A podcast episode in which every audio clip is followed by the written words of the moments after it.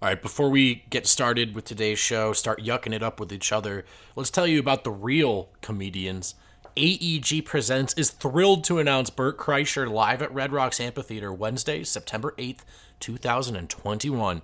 He's joined by Mark Norman. Folks, it is time to go get your tickets. All you need to do Download the Red Rocks app before your visit, which you should already have done, to be honest. It's a great app. It's so easy to purchase your tickets to your favorite show or concert. If you didn't know, Bert's an American stand up comedian, actor, writer, and host who performs to sell out crowds across the country. Described as having a rare and incredible talent, that's a quote, an anonymous quote.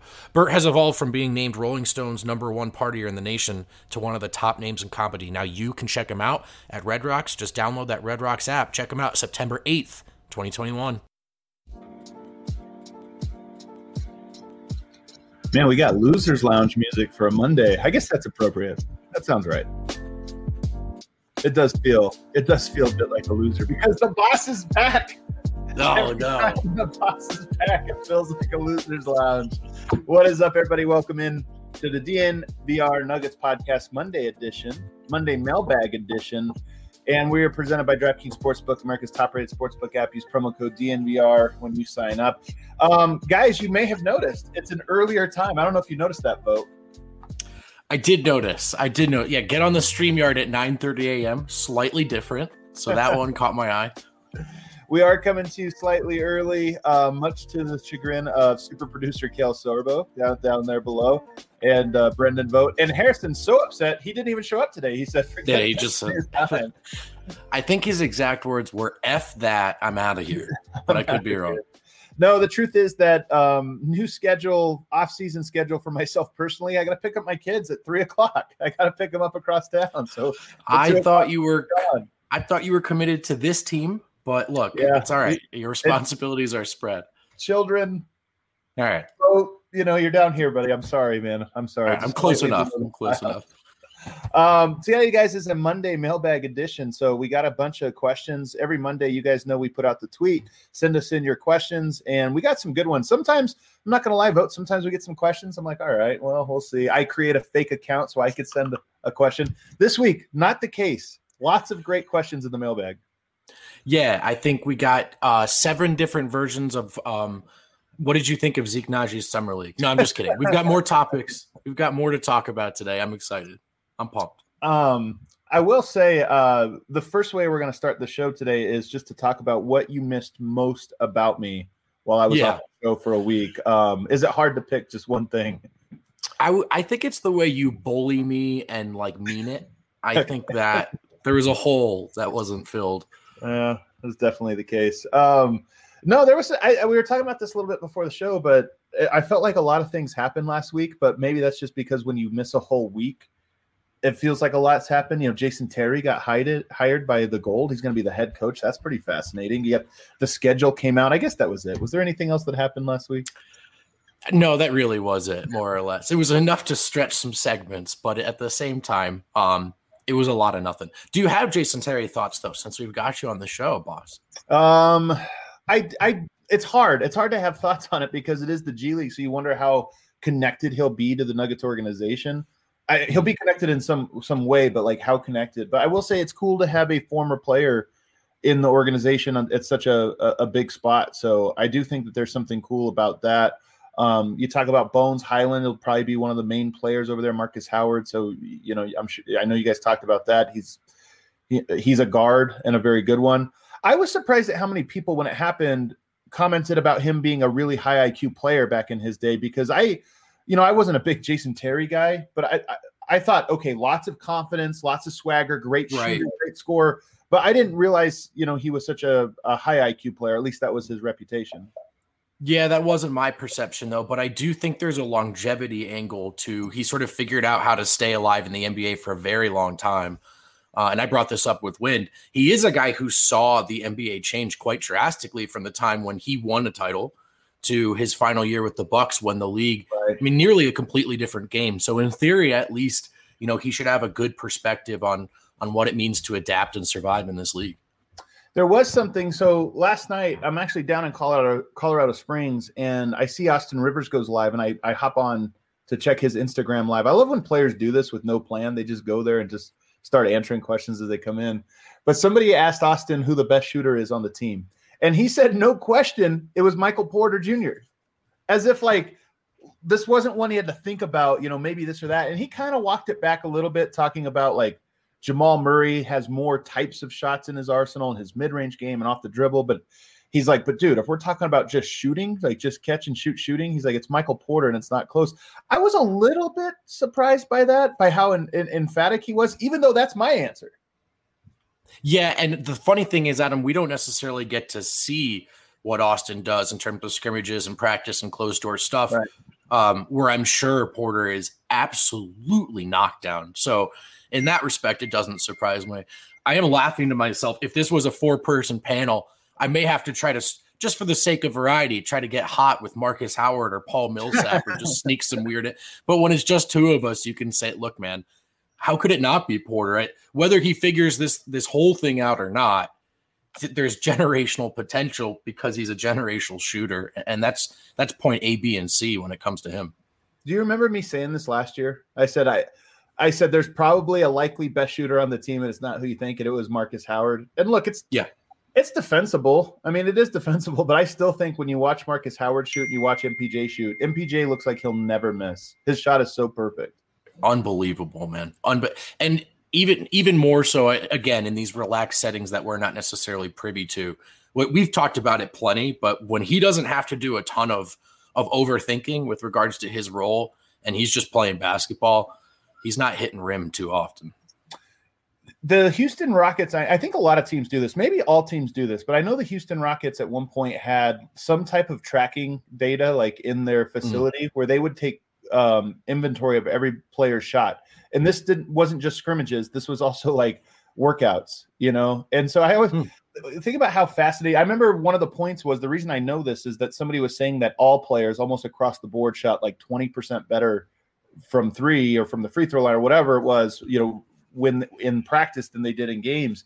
It was like a significant number Meaning, if you have a catch and shoot three point shooter, of shooting like 36%, he was like 56% when there sure. was in the gym, just him doing doing shooting drills. And so um, I would love to see those numbers for the Nuggets.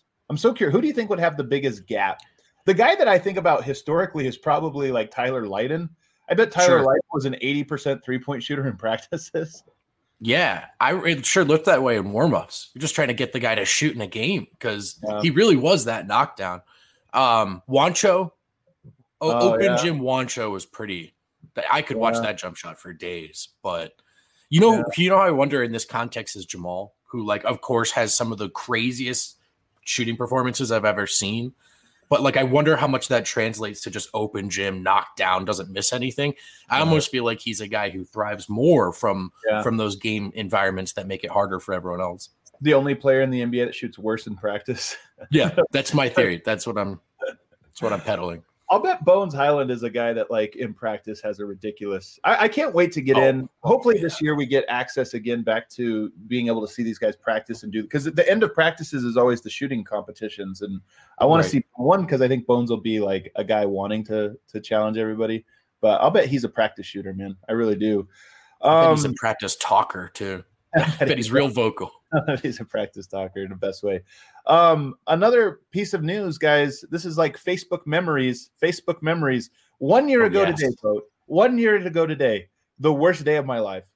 Can you bring it up, Kale? Do you have the worst day of my life or the, the graphic I have? Is actually when you just look at the raw numbers, it actually looks like it should be the best day ever. It was the game four loss to the Utah Jazz. And actually, mm. this wasn't as bad as game three. The game three loss was the one where we were like, you know, ready just to jump. But game four was the one where they went down 3 1, and it was like Denver played well finally. Um, but you know, it was here, here it is. Look at look at this, look at this crazy stat line. 50 points from Jamal, 11 rebounds, 9 of 15 from the three-point line. And then you go across the other way, 51 points, seven assists, and then a very impressive 17 of 18 free throws um, from Donovan Mitchell. So 250 pieces in the same game an all timer. But what is your what are your memories of of one year ago today? Uh, so this was game four, right?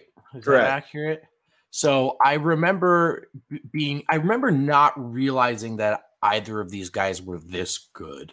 Uh, you know, that I'd undersold either of them respectively, sure. You know, we've all got our opinions. We're all wrong often, but that they would both kick it into just this this top this 99th percentile playoff scoring level.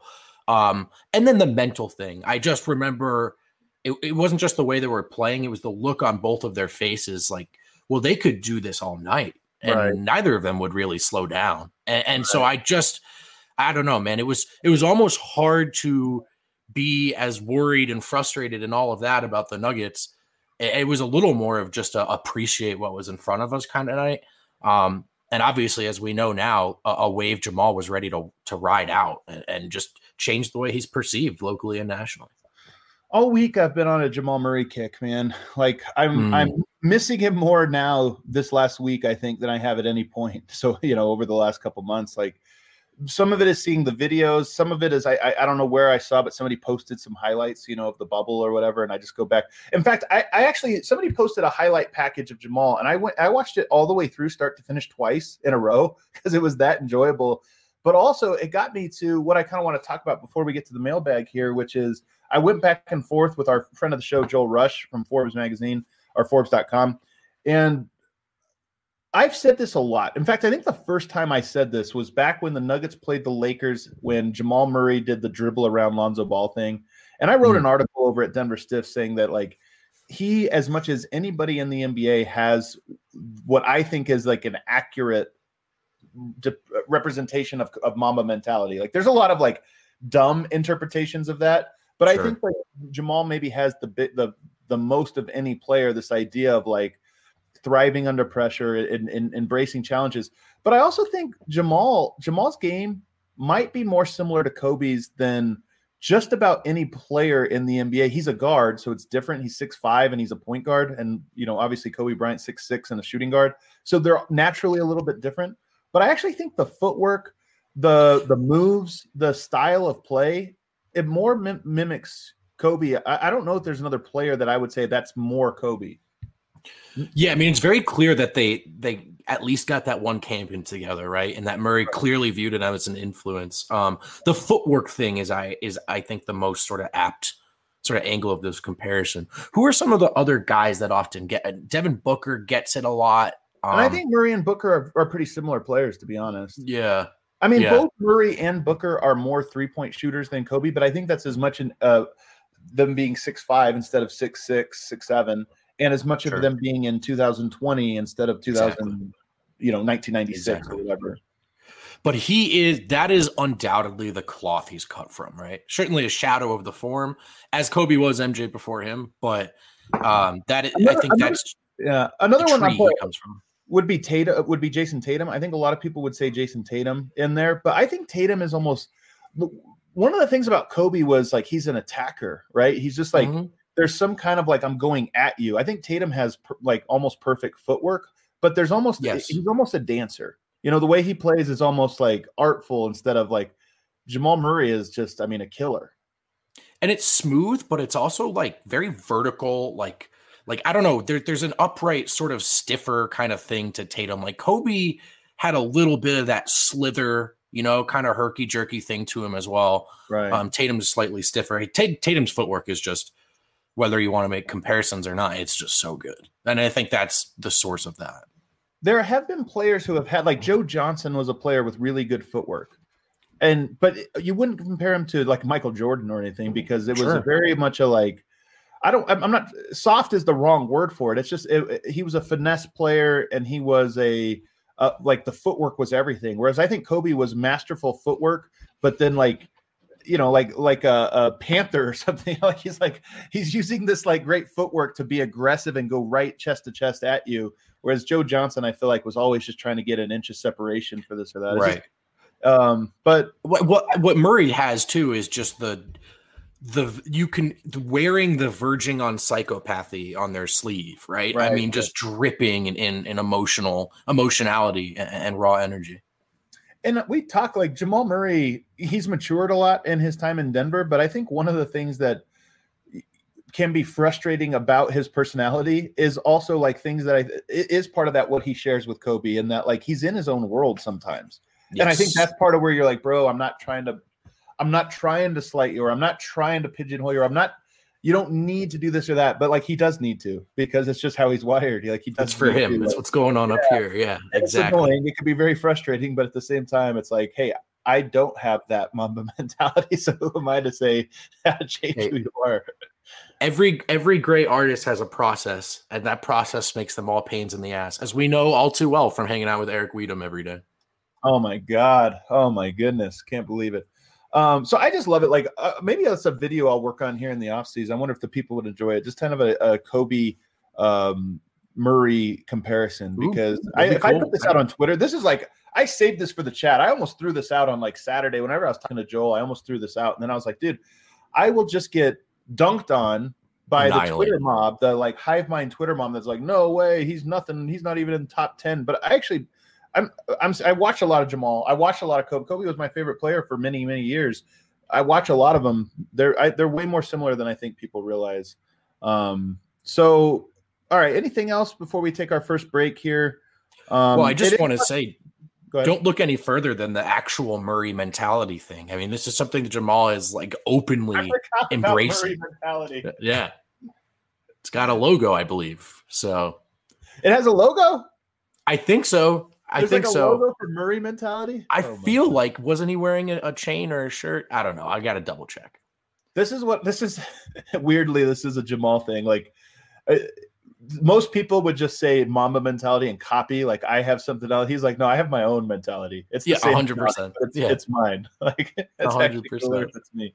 And it does make you, you know, how he approaches this rehab will be so fascinating. Um, we'll talk about that, I know, on the other side, but you know, Kobe, that was a big thing with him. It was he has the famous stories where he's like, when he went and shot the free throws after the Achilles injury, he said that was because mentally I was starting my rehab. Like I didn't, mm. there was no like, all right, I'm gonna take a week off. I'm gonna do this or that. Like no, it was like I that for me was a sign of like, hey, we're starting a new process and this is the first step. And you got there's something you got to respect about that. Like, I always thought it was kind of it felt performative or almost dumb that he would shoot those free throws. But the farther I got removed from it, the more I'm like, no, that actually was that was it's all mentality. And sometimes these to- token token acts actually carry can carry real big meaning yeah. if you allow them to. And that's definitely yeah, it's, it's what you get when someone when it's the truth when they're walking that walk. You know.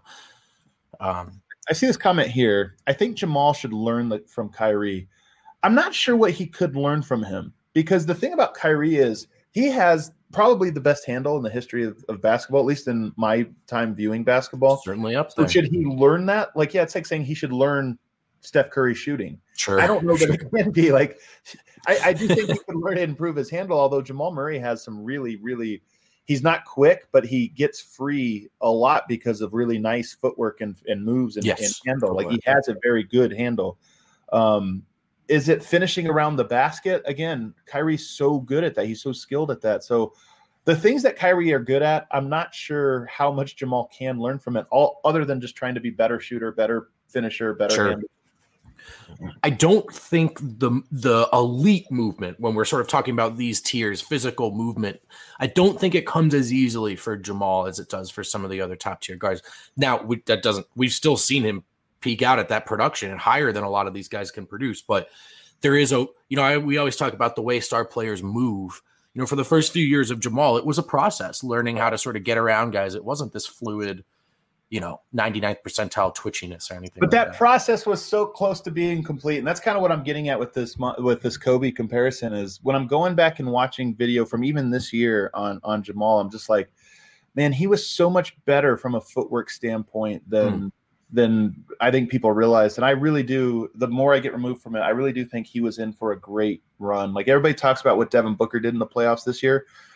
I honestly think Jamal Murray would have been as good, if not better. And we saw it in the bubble. I know it was a bubble circumstance, but putting up multiple 50 point games, multiple 40 point games, closing out Kawhi Leonard and Paul George with a 40 piece, like I, I really don't think it's crazy to say that especially when you watch the arc of the season, him getting better and better throughout the season. Yes. last season, yeah. like I think he would have hit this postseason and given us some real gems.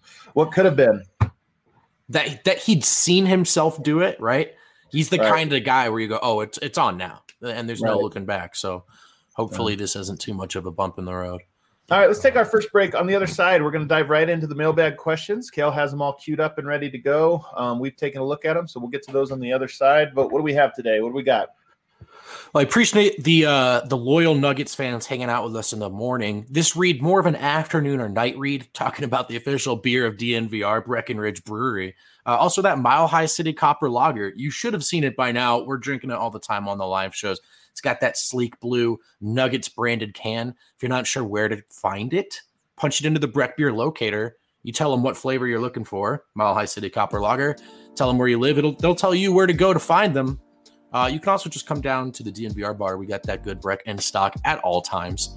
The farmhouse is open, socially distanced, beautifully set up for outside dining. Of course, if you're more comfortable at home, you can still order curbside pickup from 12 to 8 p.m. You can get beer delivered to you on the Drizzly app or just head to your nearest grocery store. Order delicious food and booze from the farmhouse if you're able, though.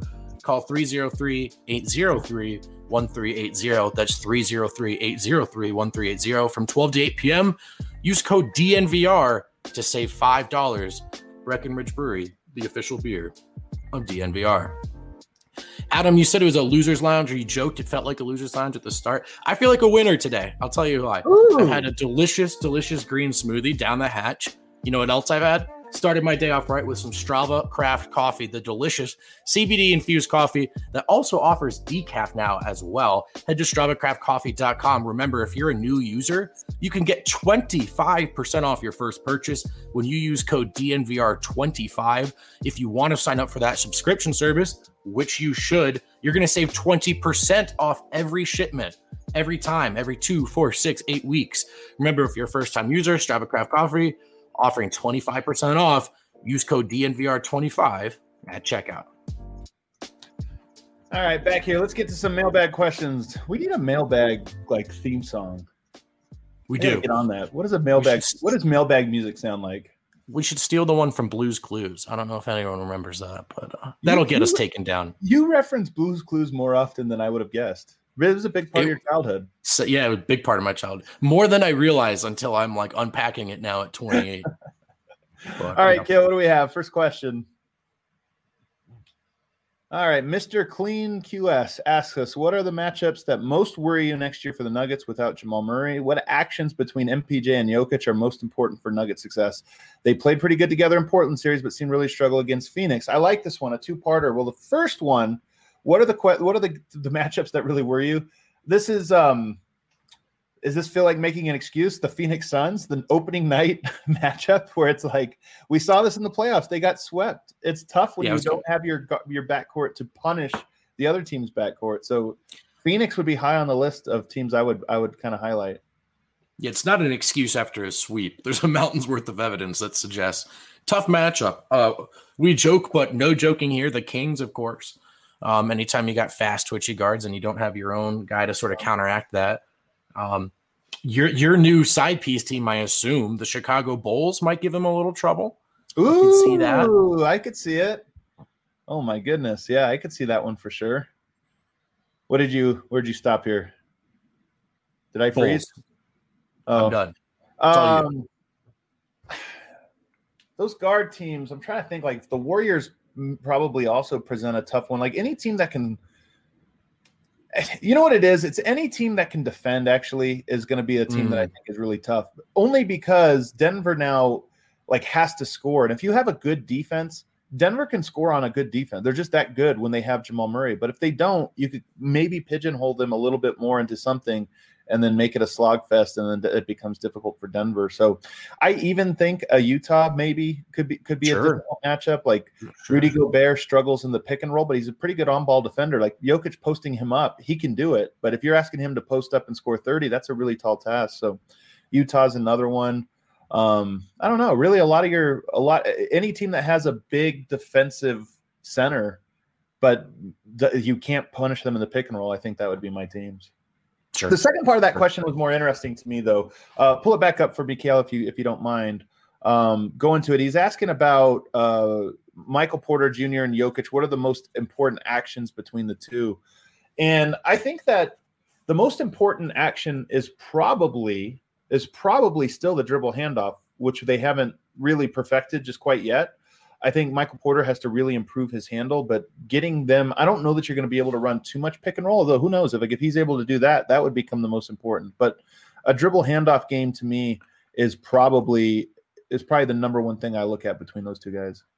And they had that down in the regular season. I mean, it looked virtually unguardable, but that was because in the regular season, the defensive effort is just different. And what they the Nuggets didn't have in that two man pairing in the DHO was just any sort of counters, right? Like if if there was Porter was trying to get to that jump shot, receive the handoff, rise up and shoot, and if if defenses were ready to take that away, it wasn't like Jamal who could sort of make all these different reads and, and sort of make all these different decisions in that action. Porter feels a little more pigeonholed into just receiving the handoff, rising up and shooting.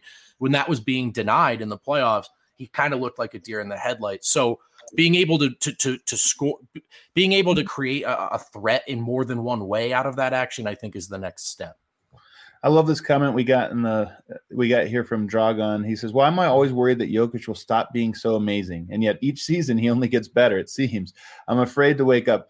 I, I it's funny because I can kind of relate to this where I'm looking at next yep. year and I'm just like, look, wouldn't expect a down year from Yoke. You know, like he just won the MVP. And then you're like, why? He clearly just gets better every single year. He's awesome. He almost too. never has a bad game um, it, it is funny how mentally you're just kind of like, Yoke's the one player who things are so perfect with that you just keep you can't picture more perfect, and you always just picture twenty percent less perfect because it's so it's so great. I know. I was just thinking to myself last week, like, well, he's not going to have a better regular season, and then I stopped and thought, wait, why not? Why not? It is true, man. Like I think about this a lot. Why not? What is it with Yoke this year that like that my mind automatically just goes to slightly lesser even if my in my head like I, my honest my honest feeling is that Jokic will be 90% of what he was he might be more similar to the 2019 season than the 2000 or the 2020 season than the 2021 but then I'm like why just because right. he was so motivated last year I mean he's he's awesome he's 26 he's just going to be more awesome I know and I'm seeing I don't want to get ahead of myself this is some of the dumbest analysis we can do. But I'm seeing these pictures and it's like the dude, it still looks like he's in great shape. All right, all right. Well, okay, okay. I'm glad you put it that way. I'm glad you put it that way because we are in muscle watch season right now, the off yeah. season where every video gets analyzed. And I will say this is the first year where I see the comment like it'll be a picture of literally any player. Literally, name a player, JaMychal Green, and then like somebody will be like, "Oh man, he's looking like he's added some some strength." and you're just like these Jokic ones I'm looking at, and that's what I, I look at. I'm like, man, he looks tan, he looks normal. But I see the comments and they're like, he's gotten so buff. I'm like, man, that's just the regular yoke. that's, that's I, yeah. yoke. I've been sending you guys off-season pictures for three years. Like, you see the triceps? Do you see the triceps? Um, so yeah, you're right. But it, it was more about not going backwards. Just such a again, this was two seasons, right? joined by the shortest offseason in pro sports history. One of them, this deep bubble run. The second one plays all 82 games, missing all this help. So I think what I would did, did he go home and say, Hey, I need a break mentally and right. physically? I don't know. Maybe he did. We're not there, but you can look at the pictures and say, well, it's not like he's let himself go. I mean, there's right. there's clearly some commitment and discipline in place here. The, the real truth is that this thought is really what I would be if I were Yoke. And like if I were Yoke, I'd be tired and I'd take some time off. And I'd probably yeah, be a little yeah, yeah. yeah. thank God Yoke is not me. Um, and that's why he's a the, the top human. Um, I will say there's one player who the hype is actually real when it comes to male form corner off season edition. No guesses? Who's the one guy? It's not hype. Uh I don't know. Talk to Vlatko. These oh, photos yeah, of Vlatko are for real. When we see Vlatko, it's not like we're squinting to be like, I think he had a muscle. It's like, no, he's shredded. He's absolutely shredded. At every we're not squinting. We're going, hang on, is this photoshopped? Jesus. every time. The one of him, I don't think I was on the show. Was I on the show? I don't remember. When he's at the beach, like the, some of these ones, it's like the lighting, you know, must be like the perfect amount of blue light on him. You can see this. This one, he's like in the sun at the beach, and he just looks like um prime Jean Claude Van Damme. Is that, the, is that that's who it is? Yeah, it's like he prime him. He's in. Looks like he's in the 300. They like Photoshop the eighth ab on. All right, Kale. What's our next question? What position is Zeke? This one's easy one. It comes from the Troops NBA. What position is Zeke? Zeke Nnaji. Um, I'll let you tackle this one first. Vogt. I have him as a power forward. I just I haven't seen enough from him around the rim to feel like he's like a true center. Uh, I think maybe you can get away with him at three, depending on who the assignment is defensively for for stretches of a game, for stints at a time. But I think if you're sort of figuring out your rotation for now, I see Zeke as a power forward that can effectively stretch the floor, some rebounding prowess. Um, what do you think? I'm with you. I, I think he's the exact same position as JaMychal Green which is to say mm. he's a power forward um, who will play center against bench units. Like he's a bench sure. center. He's a bench combo center forward, but he's a starting forward. One of the things, so again, uh, analyzing these things sometimes live in the moment, you, you take a week off or, or, you step a week back and then you, you reanalyze Zeke Nnaji's summer league and still terrible, still a really rough one. The things that stood out to me negative wise when we talk about position is I, I, he didn't he he really wasn't that vertical. He didn't seem to be a guy that's like challenging things vertically. Like even when right, he would right. be and be in great position, guys would shoot shots that would be that were contested. Like he did a good job of making them contested. But for another player, say for a JaVale McGee, if JaVale was to able to move like that and contest that shot, it'd be a block. Um, or a tip at the very least. And Zeke always seemed to be, you know, a little bit short of that. So I think vertically speaking, he's he's just not a center, a traditional center. Right, right. And the same goes, by the way, for like pick and roll lob threats. He's not a guy that you just throw the ball up and he gets up and is above the rim or whatever. So that that aspect of him, I think, is a limitation that just won't go away. That that that part of it. Um, but he does shoot the three ball. It's funny to think about what things matter and don't matter from the summer league because he didn't shoot the ball well. He did in the regular season. So what is he? A great shooter, not great shooter, a mix, streaky shooter. Like we really just don't know that. We don't have enough information. I think he's a good shooter. His form looks good. He didn't do it in summer league. It's a mark right, against right. him, but I think he'll be fine there. Dribbling the ball, like I just don't think that's going to be a part of his game. But is that a part of JaMychal Green's game? No, no. Does he ever like take a guy off of the dribble or attack? Like four seconds left in the shot clock, stuck at the free throw line, maybe. Right or just like kick out to him, guy flies by, straight line drive to the basket for a finish. Like, and I think Zeke can do those as well. But JaMychal Green's not running the break. Zeke tried to run the break this offseason. He tried. It didn't it didn't work out. Um, so he tried to like take his guy off the dribble or one-on-one post moves or whatever. Like JaMychal Green's not really doing those either. So it's hard to say what things he did poorly really matter. Um, but I positionally, I just think it's solid power forward playing center against backups. I don't suspect he belongs playing the three yeah. under any circumstance. If he's there, he's mm-hmm. really out of position, in my opinion. So, sure. am I? Well, look, you you you only go down that line of thought because we're in year three of no backup small forwards. Right. In fact, this roster has no starting small forwards, so there's that. There's that um, as well. Yeah, he's clearly to me. It's funny. Last year he was behind Paul Millsap and JaVale McGee, or for a while it was Isaiah Hartenstein. Now it's JaVale McGee those both of those guys are gone and the same other players are back. So he actually moves up two spots on the depth chart. It's just that that's still fifth. Like he's still out of the rotation, I think. He was seventh, now he's fifth. But he'll sure. play this year. He's going to play a lot this year. That's my prediction. Um, all right, Kel, let's dig into this mailbag. See what I got here. Kale's just like drinking a smoothie. Oh, there we go. Chill Deucey, who's got the look at that avatar, Will Barton in a Rockies jersey. That's a great one. How much concern or confidence do you have with offense initiation from the first two bench guards, Campazzo and Dozier? Do you think the bench is going to be able to score? Also, Teddy or Drew, LOL. Um, we'll get to both of those questions actually, because I don't really care to talk Teddy or Drew, but it is interesting to, to talk about a conversation that is a part of a sport you don't care about as much because it gives you some sure. insight. But um, uh, what was the first part of the question again? Already, go, already gone. How concerned are you about the offensive initiation? Oh yes, the offensive initiation from yeah. those Um, I mean, look, Rivers too would be in here, by the way. Yeah, like comp- uh, Dozier in this example is probably the backup small forward, even though he's a secondary ball handler. I'm a little bit concerned about it just from a shooting standpoint. I've talked about this. If you add Rivers to that list, Facu, Rivers, Dozier are all good decent three point shooters when they are set up. But when you're a lead ball handler, you kind of have to be able to set up your own three point shot to keep the defense yes. honest, and none of them can do it. So I do worry that that lineup is going to be something of a grind. Um, especially before Jamal Murray gets back. I don't think you want to stagger MPJ and Jokic too much. I mean, because you want them to play together a lot. So w- without a Murray or Porter to help, um, you know, boost up that second unit, I do worry that teams will be able to sit in the paint. That and I know Facu fans are going to be listening to this and saying he's one of the best setup guys in all of European basketball, and it's true. But you got to have the right pieces around him. What I would say is I don't think this is a Facu lineup.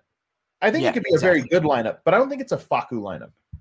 I agree with that. First of all, you want the ball in Facu's hands initiating in this group as much as possible, but then you run into issues like you pointed out with the three-point shooting. But how about also just the lack of penetration and or um, you know, yeah, the penetration threat and lack of a role partner. I mean, Facu does not create much pressure when he's got a lane to the rim. At this point, I think uh, NBA defenses should know he could be an inch from the rim. He's still looking to pass first. Uh, and then he doesn't have a guy who can sort of roll in there and, and sort of make trouble and, and, change the geometry of the floor for him. So I actually I think Jeff Green will help a lot, but they still don't necessarily have any sort of turn the corner guys, and I worry about that. I think they're going to be a good defensive lineup, and we're going to get to that in a little bit. There's another question that'll let us dive, into that. But offensively, I do worry that they're going to be hot or cold as they were last year. I mean, there were stretches where that bench unit would go like six points in five minutes, and it's just it was a grind. I worry that might be the case. As far as Teddy or Drew, it's inter- I don't have strong thoughts about this to be honest. Like I don't I don't Let's do it. I do this Let's every do single every single year for the last six years or whatever it's been for the Broncos, where we're like trying to pick between two quarterbacks that neither one of them like really surprise me or excite me.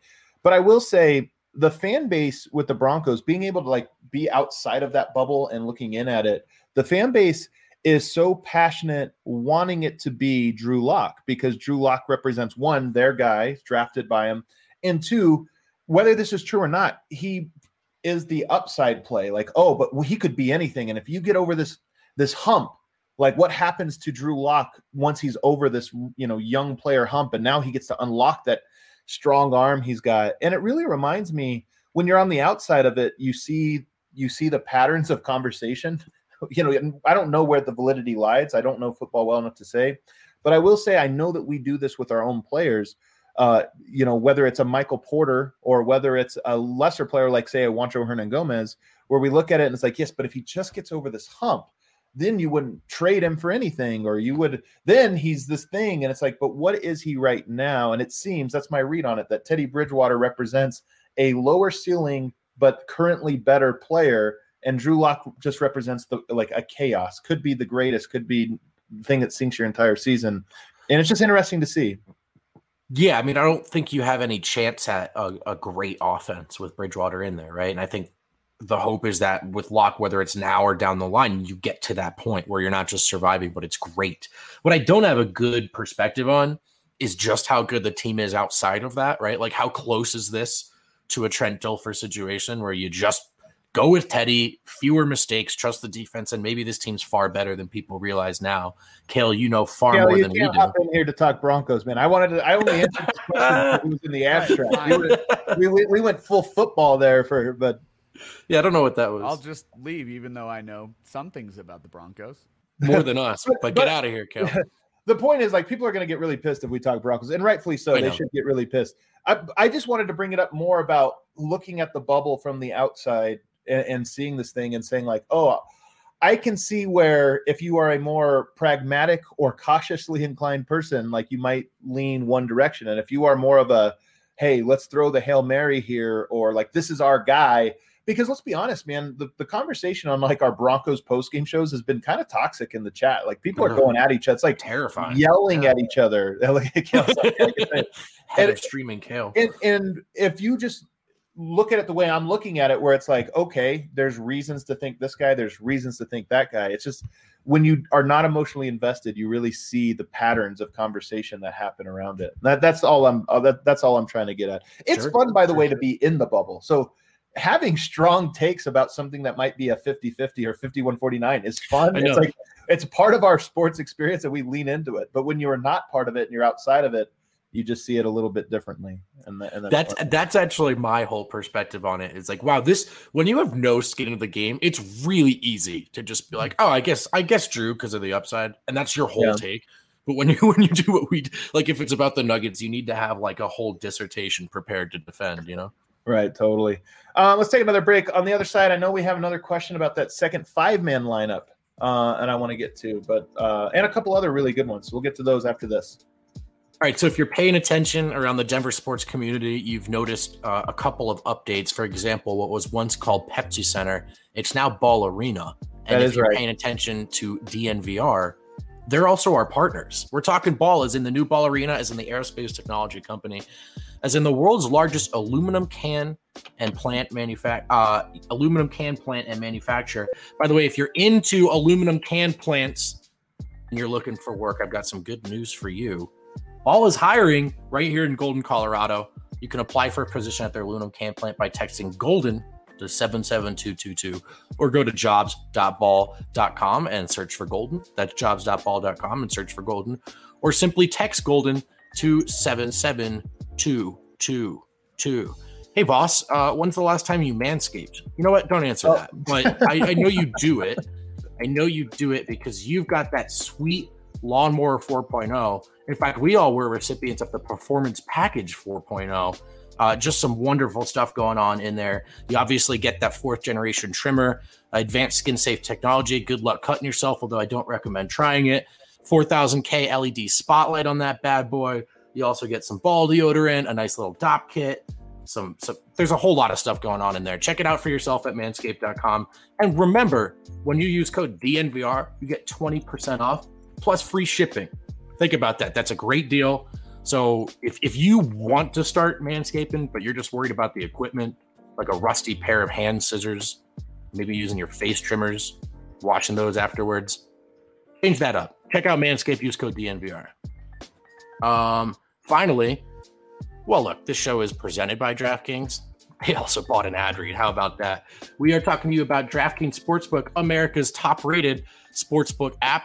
Adam, as I'm sure you know, college football season, well, it's pretty much here. And if you're looking to get in on the action, may I recommend downloading DraftKings Sportsbook, America's top rated sportsbook app, using code DNVR, and boom, you're eligible for this no brainer deal where if you place a $1 bet on any college football game, just place the bet. You don't have to win.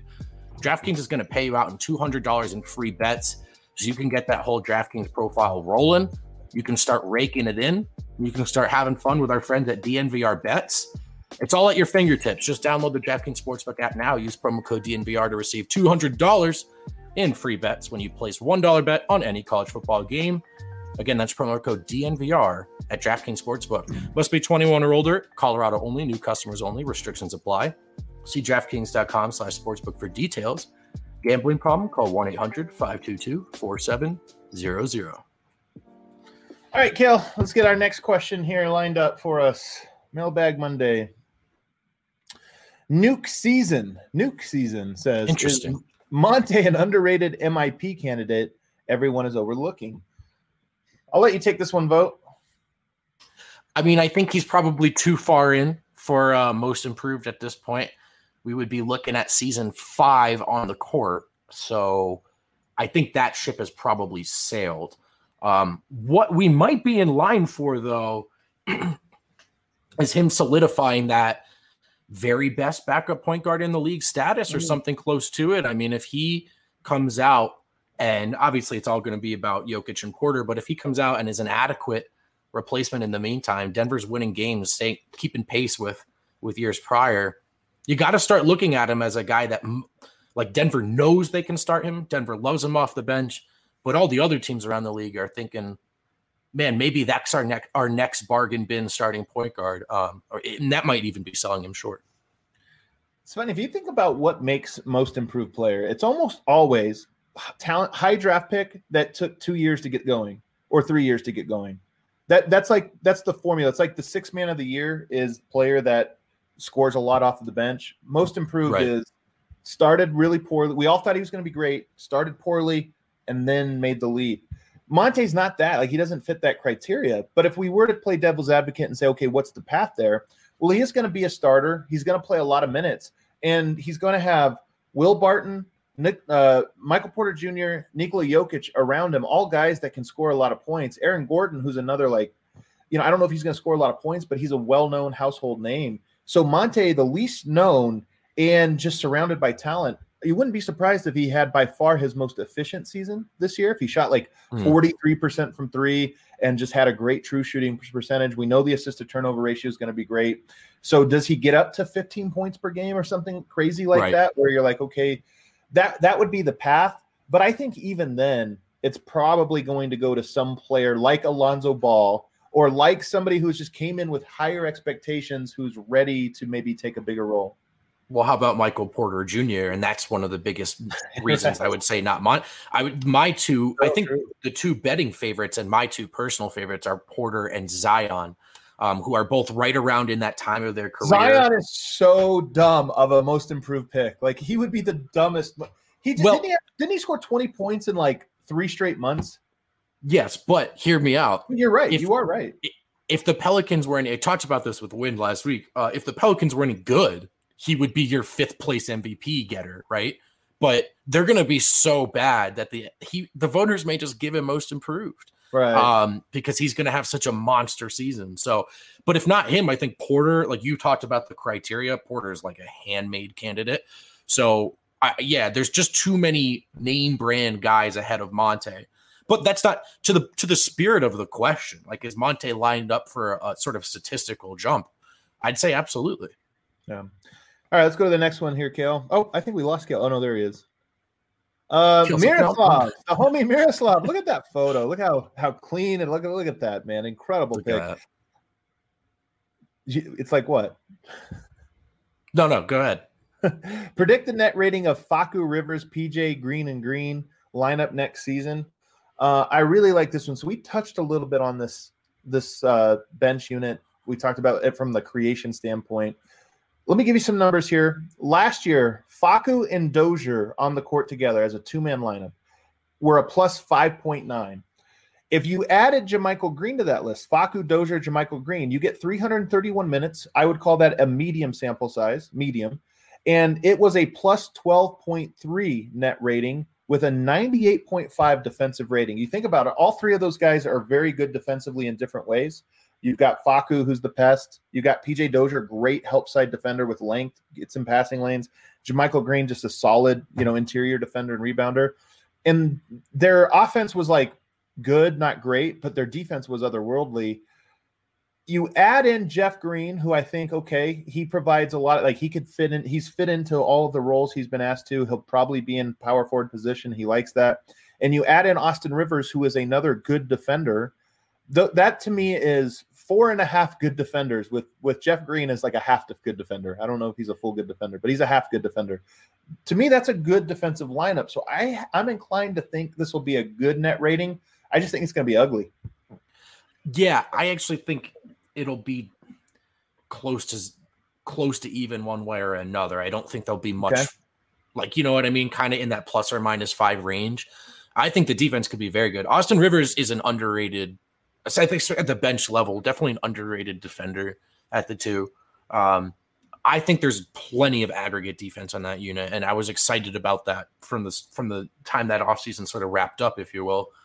I, I we touched on this earlier. I do think this is going to be um, a frustrating process offensively. I do. I think there are going to be stretches where those bigs are going to be stretching the floor. They're going to have to knock down their shots. Um, I think they both can. Like across 82 games, you're going to see a good number, but how streaky is that? How does that come and go? How does that coincide with what PJ Dozier is providing from the perimeter? Because without knocking down open threes, I just don't know how many avenues this this group has to score. Yeah. I, I'm going to say plus six. Um, and the reason I say that is because it's the lineup he laid out. Most teams' main lineups are positives, even like not great teams. The problem is staggered lineups can really become negative, and then like you have injuries that go through. Sure, sure, sure. And I think the same might be true of this one. I could see a 109 offensive rating, a 104 defensive rating, where it's a really good defensive group, but it's not a good offensive group. But in aggregate, it works out. Um, so I, I could see that with that specific five man lineup. It, it really does come down to the shot making of Dozier, Facu, and and um, Austin Rivers. And it's just hard for me to project that. To be honest with you, all, all three of those guys are so up and down uh, in that regard. But it's a really fun question. I think I see another one here from Chase Luke that I found interesting. So I'm going to audible and bring this one up. Heading into the mm. season, were you more confident the Nuggets could win the title last year or this year? This year.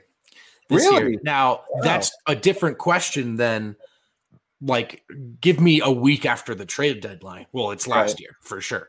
But going into the start of the season, still reeling from the the the Grant departure and the what happens next and and who's the small forward and what do we know about Porter? Um, a lot of hand wringing about the Gordon shade that had yet to happen. Who who could that guy possibly be? So there were a lot of question marks last year. Whereas I think this year it's a little more. Look, do I think it's going to happen? No, I think this Murray thing puts a damper on the whole season. But you're still look that there's still an avenue to, hey man, they start the playoffs with those five guys starting, and if that's the case, I look around the I look around at the West. I don't think it's I don't think it's any more locked in than it was last year. It's very, very competitive, not necessarily easier, but yeah. there's still not one team where you go, oh, there's no chance. So I, I actually think it's this year. Um, I think uh, I think last year I was more confident. I, you know, I, I, anticipated a trade. I thought Denver would make a trade. They did. They got Aaron Gordon, and especially when, once they got him, I thought, okay, here it is, a perfect. Uh, uh, you know, everything's lining up this year, the Murray injury is just so tough, man. I mean, we saw the workout video with him. In fact, Kale, you can bring that up on the screen if you have it ready to go. Um, you know, it looks great. Like I love seeing him working out. I love seeing him in the gym. His body doesn't look like he's like really changed his body. And you know, you worry maybe he's going to gain a bunch of weight or lose a bunch of weight or something. This like he looks pretty strong. The one thing I'll say is obviously he has a lot of work to do. First of all, look at this man. What a beast. Get getting that work in right off of the injury, but you know, it just as a reminder, as much as it's exciting, and I know I really think Jamal's going to push himself in a good way to to get back in a timely fashion. This part goes slow, and then even when you come back, all of the things coming back to you also go slow. Like it just sure. he's going to come back maybe mid February, early March, and then I just don't know that he will be himself at any point, even that playoff. So for me, sadly, I go last year, but I hope I'm wrong there's enough ex- uh, to get excited about here. Look at this. Come on, Jamal. Hell yeah. All of our hopes and prayers lie with Jamal Murray. Oh, no pressure, kid. No uh, pressure. Uh, yeah, I mean, look, again, the question is, and some of the the optimists here on this very question, like Matt Moore, surprisingly, right? Like it look, is is can Murray just be enough that he's still a guy that factors into a defensive game plan, even if he's not the guy that we saw one year ago today?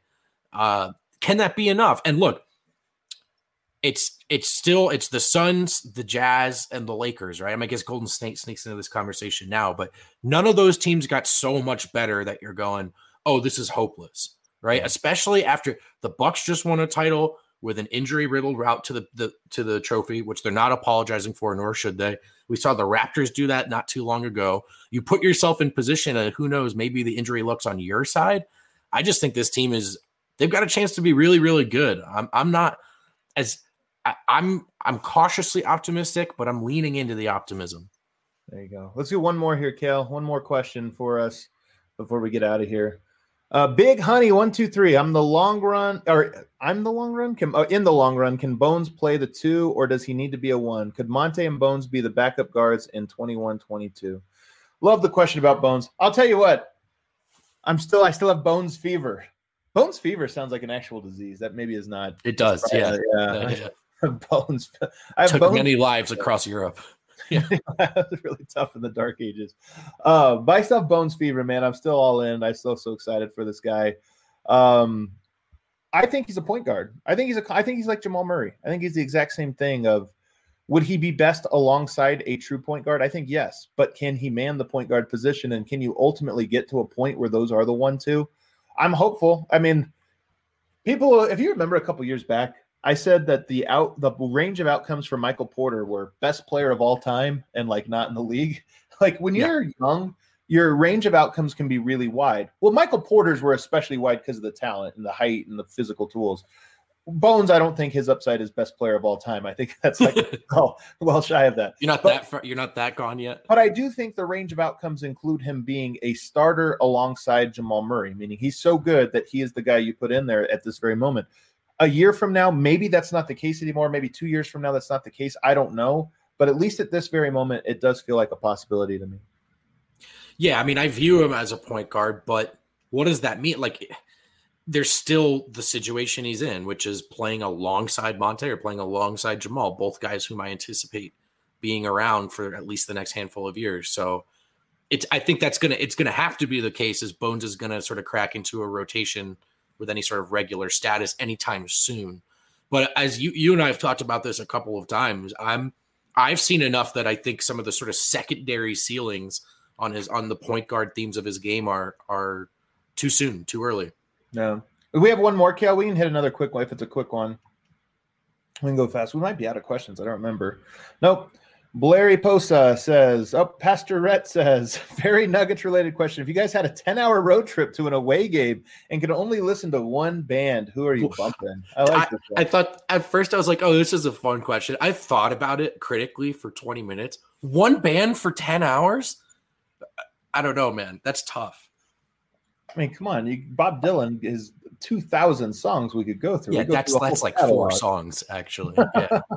um, I feel like that you and I would both enjoy. Could throw some Doctor Dog at some point in that road. Oh, trip. Oh, Doctor Dog for sure. Like Doctor Dog is easy listening. Like their music, they they are not a band that meaningfully evolved for year after year, and that's cool. Like that means you can listen to their whole catalog of music, and you're just like, oh, this is e- good road tripping music. Doctor Dog. Let's shouts to Doctor Dog. You have Great another one. You're one for one so far. Oh, I'm just la- oh, not that I'm laughing at this. Adam and I ten hours in a road trip with Grateful Dead. You'll never see us again. Find us in the in the in Joshua Tree. Just we don't get that high, man. Come on. Yeah. All right, let's well. cue up that let's cue up that outro music. Uh, super producer Kale, hop on here because I'm late to this, guys, because I was gone for a week and also because this got rolled out in a few ways. But everybody in the chat, I want you guys to give a shout out. I used to call him Super Producer Kale. I can't call him that anymore. Super Head of Production Kale. Uh, a well-deserved promotion. Just gave me Allie's title. She'd be quite mad. Oh wait, what? Did, what uh, head of live stream. Sorry, head of live streaming. Head of live streaming. I screwed it up. Damn it! I screwed it up. head of live streaming head of live streaming. So guys don't know this, but Kale came into the DNVR company right when I did, actually a little bit before I did, uh, when it was B. He, he worked for BSN. I never did, um, but he came in as an intern and he worked his way up and. He is like one promotion away from being my boss. It's crazy. I don't know how this happened. Um, it's, it's a great it's a great example of, of what it you know if you want to work here, what it takes, what it looks like. All you got to do is uh, grind your way from the bottom to the top and let us bully you live on the internet the entire way. Just so take true. your lumps like a champ. So congrats to super producer Kale. All the accolades are coming in. They're they're coming in. All of the all of the chat. Everybody. I think Kale might be the favorite of everybody in the chat. He definitely his his Thanks. Q score or whatever it is. His Q scores really through the roof. All the kind words. Yeah, absolutely through the roof. So thanks everybody for Monday. It feels good to be back. It feels really good to be back. Good to have uh, you back, man. Good to have you back. Th- thanks. I wasn't fishing for that, but uh, maybe. No, I mean it. Good to I mean hear it. you say it. Uh, all right, everybody, we're going to be back all week with brand new shows. Thursday, I'm going to go ahead and tease this already. Thursday, keeping it 1,000, 6 p.m. We have a special guest, Kenneth Faried. Kenneth Faried is going to be on the Keep It at 1,000 podcast. What? This, this Thursday. I imagine we'll have down. plenty of things to talk about. This. It's going to be exciting. Uh, thanks, everybody. We'll see you next time.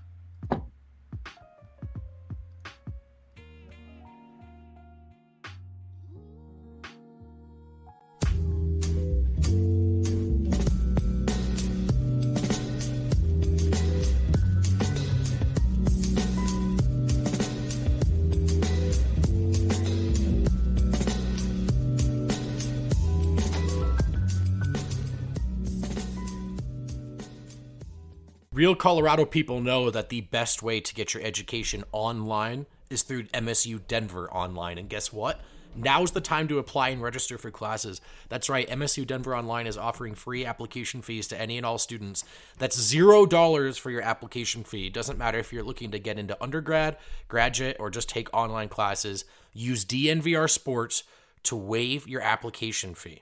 Time and time again, the one thing that will protect you against economic downturns is an education, allowing you to adapt into varying careers.